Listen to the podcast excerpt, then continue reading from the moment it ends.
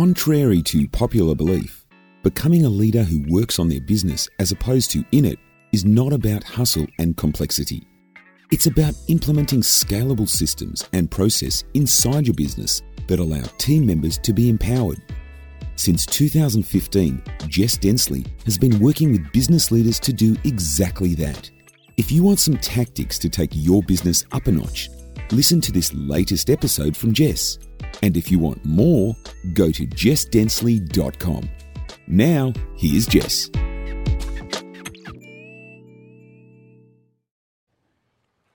Um, I don't know how long I've got, um, but that's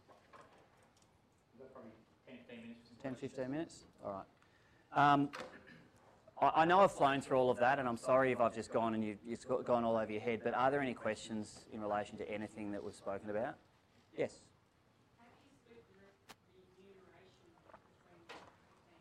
Um, it's we every single person in the office is is on a salary, but they're also got an incentive. So I don't care whether your um, your role is admin or whether you're sales. I feel being a team environment that every single person needs to be rewarded um, based on the results that we get. So when Steph's at home on a Saturday and she sees three auctions being sold, she can sit back and go, yes, I can get a little piece of that as well. Um, but then three that's not sold, then it's a bit disappointing. But so I'm not going to go into specifics of percentages and all that sort of stuff. But each team member is on a salary, um, and they also take a percentage of what the team takes based on their experience, how long they've been with me, um, and yeah, that's it. Does that answer your question? Yep, sort of. Do you, want, do you want me to elaborate a bit? Yep, good. Yep. I have a question. Yes. Back to the open houses. Do you do like how does your Saturday look? Is it like a Yeah. tag team Yeah. system? Yeah. Um, yes, it is. So we've got we try and have two people at every single open, um, and we usually do. So essentially, it's we do 20-minute opens, not half an hour opens. Um, and what we'll do is we'll have them back to back to back to back to back to back. So Bridget might be opening one open while I'm at another one, and then I'll go from that one to the one that Bridget's opened, and then the person that was with me, I've got a Saturday guy called Harry who helps me at opens. He'll go to the next one. So I'll be going to every single open, probably not for the full 20 minutes, for probably 10 to 15. I'll leave at the very end, call a vendor on the way, so they've heard from me, let them know how, how many we've had through and a little bit of feedback. By the time I get to the next one, it's open ready. So they're just going back to back. Yeah. So how many people do you have on a Saturday? You have yourself. Yeah, so it's four. Yeah, Tom, Bridget, Harry, and myself. Yeah, and the beauty of having a great team as, at McGrath Geelong is if there are some agents that don't have as big a Saturday, they always chip in and help. Particularly at auctions, we like to have a good presence. Yeah. Like from other offices, you mean? Or No, no, just just our McGrath Geelong office. If Oh, someone's you know doesn't have, you know, they might have four opens that day, and they they, they want to help out, then we're more than happy for them to help out. Yeah. Yeah. Any other questions? Ross, I thought you had one. Question at the back, guys. Sure, plenty. No. What do you listen to? Well, Um, Jess's videos. That's. um, I listen to uh, Million Dollar Agent. I listen to the Adrian Bo podcast. Um, I listen to Josh Phegan. Um, I listen to. I can't think of who else they are, but they're pretty much they just go on rotation in my car. I'm also um, subscribed to the um, the complete data, who's you know Lee Woodward stuff. I also get that monthly subscription as well, and I listen to that um, audio every single month. Um, and then I just go back and listen to older ones. I, I listen to like CDs from 2008, but it's funny once everyone's moving so fast forward, and then they drop something that was actually really important. And if you can pick that up, and everyone else has moved on, you can actually find that you can implement it really well. Letterbox drops, for instance, everyone was doing them and then you get you know a, a potential vendor gets seven in their letterbox and it just dilutes it all and people have stopped doing them and then you pick that up again and you're one of the only few that are in that letterbox so you just got to be constantly thinking about what used to work as well as what will work in the future yeah yeah, yeah. what are your goals for the next 12 months? Uh, we want to write 1.5 million um, in the next 12 months um, Two last year. 1.2 so we um, it was quite embarrassing really when James was talking about a lowly 10 grand fee because that's our average. Um, so, um, you know, I, yeah, I find that it's just intriguing. But anyway, that's, that's the way it is. So We, our average fee is around 11 or 12 grand. So um, to do 1.2 is 100 sales in a year, which we did, I think, 98 in the last year. Um, so to do 1.5, I think we can do that. We'll probably at some stage take another team member on because there's no point stretching everyone. We're all stretched as it is. So I don't want to then try and go to another goal that I feel will just go come crashing down because I refuse to work Fridays and Sundays. And Yeah. will they start in like the buyer management role? Is that how you bring them in? Um, yeah, I mean, I, the way I look at it is there are roles that have to be done. So you, you write a list of everything that has to be done as a real estate agent. Let's just break it down to, um, to who can do what and just fill those gaps. It's like a pie chart. We just need 100% of that pie chart filled. I don't care how it gets filled as long as everything gets done. Once that is that in that way, then we can start adding, you know, bits and pieces, technology once again. Um, yeah, How long have you had your team? Is it four or five? there's four. Four. Yeah, How but long have you had four? Uh, two years? Yeah, is that right? Two, three years? I don't know. Long enough. Um, yeah. So was there was a question somewhere else? That back. Yep. Um, what do you do to keep your, your brain and your mind clear, like outside of real estate? Yeah. Because um, working with a few different real estate agencies, there's a couple of warning signs. There's a, there's a couple of people that are starting to feel the strain Yes. uh, between the ears. Yeah, yeah. Um, so what sort of stuff do you do to make sure you keep yourself uh, Yeah. clear? Well, it's a great question, and being away, that sort of stuff, um, your usual stuff like trying to eat well, um, but I don't tend to. I don't, I don't have a great social life or anything like that, so I don't go and catch up with friends on a weekly basis. I've got a good few network of friends, but I don't have to catch up with them every single week. Um, but for me, it's just exercise, family, and making sure that I'm at work. When I'm at work, I'm working, and when I'm not, I'm trying not to. It's not always that easy, but it's what I try. Yeah. Well, Yes. uh, in terms of, uh, you said that on Saturdays you get a helper just to do the open arms. Yes. Yeah? Yeah. So how does that work in terms of uh, coordination? Like, uh, because I know, like, if you've got a person who's just there standing at the open home, but when it comes to delivering the feedback, and how does that coordination work? Yeah, it's a good question. Um, so as I said, I'm there for probably the 15 to, of the 20 minutes. So if there is a question that, I mean, Harry, he's briefed on what properties we've got and he knows the properties because we've, you know, had an auction campaign and he's been there before. But uh, once again, I, maybe this is right or wrong, I'm not too sure, but if someone asks a question in, in anything in life and you don't know the answer, just don't make it up and say, I don't know, I'll come back to you, I'll get Will to call you back. Like, that's, what his, that's what his role is. He's like, oh, he just says, I'm Saturday Harry. Hey, don't ask me. Um, Will or Tom will call you back. Like, that's, that's what he does. But uh, have you had that sort of a feedback from a vendor saying that, uh, or someone who's attending the open home, that not, uh, it wasn't very professional or something that uh, the guy at the door was missing something which Yep. did not match your standard of open home? Yeah. Um, no, not necessarily, because pretty much everything that the buyer needs is there. So, um, you know, lists of things that are on the kitchen bench. The brochures have the land size, the size of the house, all that sort of stuff. So, um, and we also, and I, I'm a big advocate of this. If a buyer, like, if I'm a buyer and I walk through an open home, I, I actually don't want to deal with the agent. Like, no one likes us. So, just let them window shop. And if they've got any questions, Tom's going to be calling them back anyway, and he can answer that question. Or Harry will write it down in the notes in Homepass and let us know, and we'll call a vendor and find out and call them back. It's a good excuse to call them back. And it just shows that you're doing what you said you'd do. Harry will just say, I, I don't know, but Will will get the answer and call you back. Um, so that, that's probably the best answer I can give you, other than him knowing absolutely every intricate detail of the property. I don't even. Like Steph says, oh, how many we listed property? How many bedrooms is it? And I go, I think it's three. Yeah. Like I can't remember. I don't. there are too many I- I'm in the people business, not the real estate business. I, I, I don't care so much about the house. I don't even know the difference between an Edwardian and a Federation.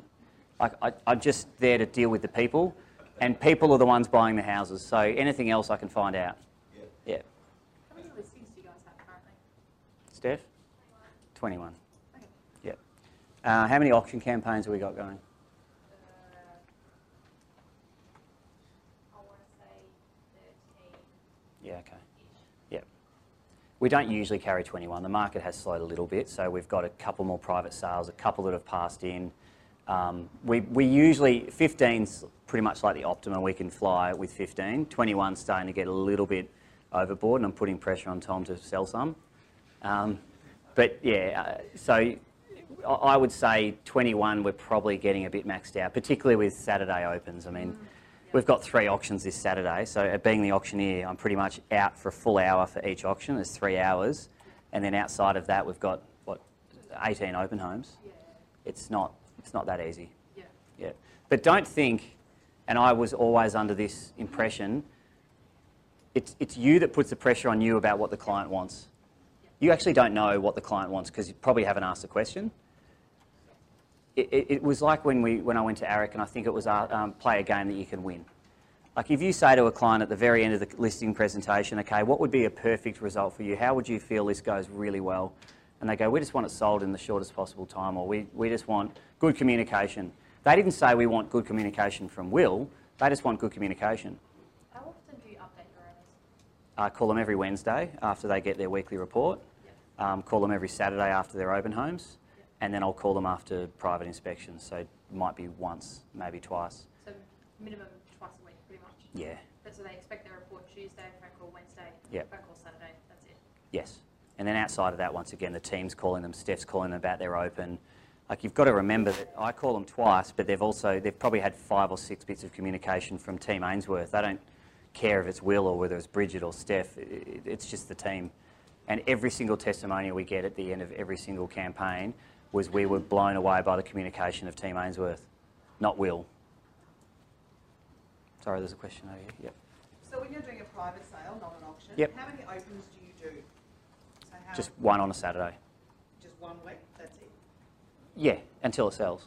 No, so do you do them every week? until Yes. it sells? Yep. Every single week? Yep. Haven't really got to that stage, but I'm assuming if it gets to a stage where it hasn't sold and they're not going to listen to, to price, I'll probably then start saying to them, hey, we can't fit you in, you can't, we can't give you an open. Um, we might do a midweek one or something like that, but we, yeah, we, we haven't come up with that yet. Yeah. For auctions, do you just do only one, one open every week or? Yeah, with auction campaigns at this time of the year, we do try and do some midweek open homes. Um, we do particularly the last week of the campaign. We do a midweek open. Um, that's strategic. We find that we do get the, the main buyers for that property usually attend that midweek open. It's a great way for us to qualify um, how many bidders we've got. Yeah. Ricky? I work with you, so I, Oh. I get to ask questions all the time. But um, how do you go about like for people wanting to scale their business and stuff? How do you go? Because I know you're a competitive animal. How Mm. do you go about mentally letting go of stuff and delegating? Um, get into some depression. I don't know, man. I, I just, just, uh, that's a really shit answer. But you, you've just uh, give it a try. Like your, your next team member is not going to be able to do what you do as well as you do. But you started once as well, and you were shit. So why not give them a go and let them fail and let them learn? and then they'll get better than you. And then it'll be like, oh my God, this guy's even better than me. And I can feel confident that I can give them a negotiation to do or a listing to go to or whatever it might be. Like, I'm a bit scared about Tom because all the buyers are ringing him for appraisals now. Because I haven't dealt with them. They don't even know who I am. It's like I've got now no sort of anniversary stuff to do. So before you know it, he's going to be getting all the listings and I'll be running his buyers for him. So I, it's a good problem to have. Yeah.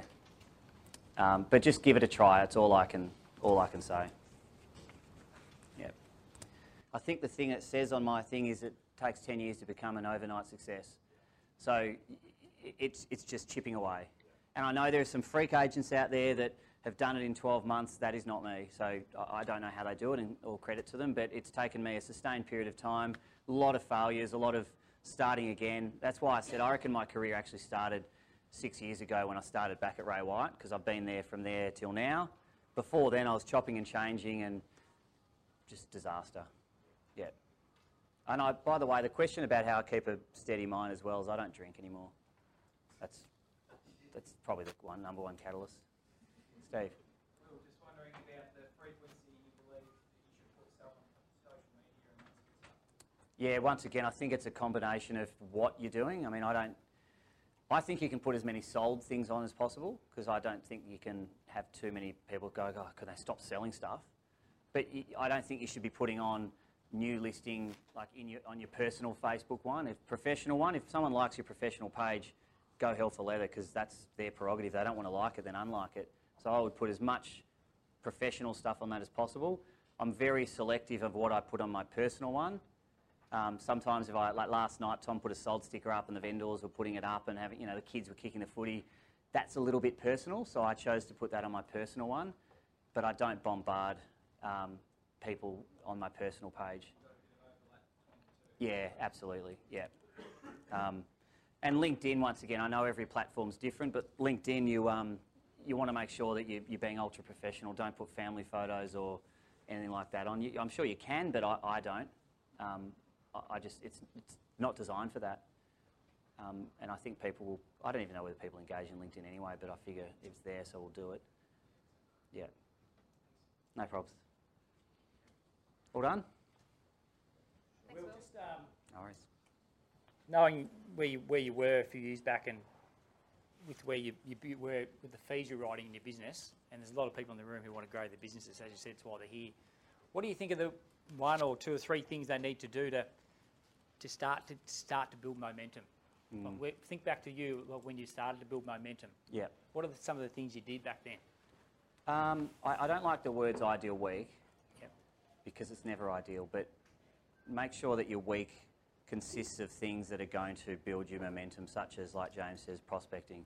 Now, don't get carried away with, you know, eight hours a day or this. Just do bite-sized chunks that are going to get become repetition for you. So I would just say to myself, for every single day of the week, for two hours on Monday from nine till 11, Tuesday 9 to 11, I'm just going to call people that I know and just start to get into that mode of, um, of just repetition of doing it bit by bit. Um, I would, it's easy for me to say this, but I would try and find someone who's a good mentor, like a real estate agent who's a good mentor, and I'd actually ask to work for them. If I had the opportunity to work for someone when I first started, I think we're 2018, I think I probably would have been standing up here five years ago because my, my career would have excelled so quickly. When I started, it was just there's your desk, there's an office, make a sale, and we, I did it, but I didn't know how. I, I never, didn't even know what an open home was. Um, they gave me these A-frames, and I actually put them up at the very front door, like as you walk in. I didn't know what they were. So I, I think it, people go, oh, but it's going to slow down my career. I think by the time you step out from someone who has shown you the way, you're going to accelerate way faster than if you did it on your own. Um, yeah, as I said, I would just make as many phone calls as I possibly could. And it doesn't matter who it's to as long as they own a piece of real estate in your area. So go, go to the off, go to your director and say, hey, the Joe Bloggs that left a couple of months ago, can I have their data? And just start calling it. Any other questions, guys? All done? Ladies and gents, let's give a round of applause to Will Ainsworth. Thanks, mate. Thank you.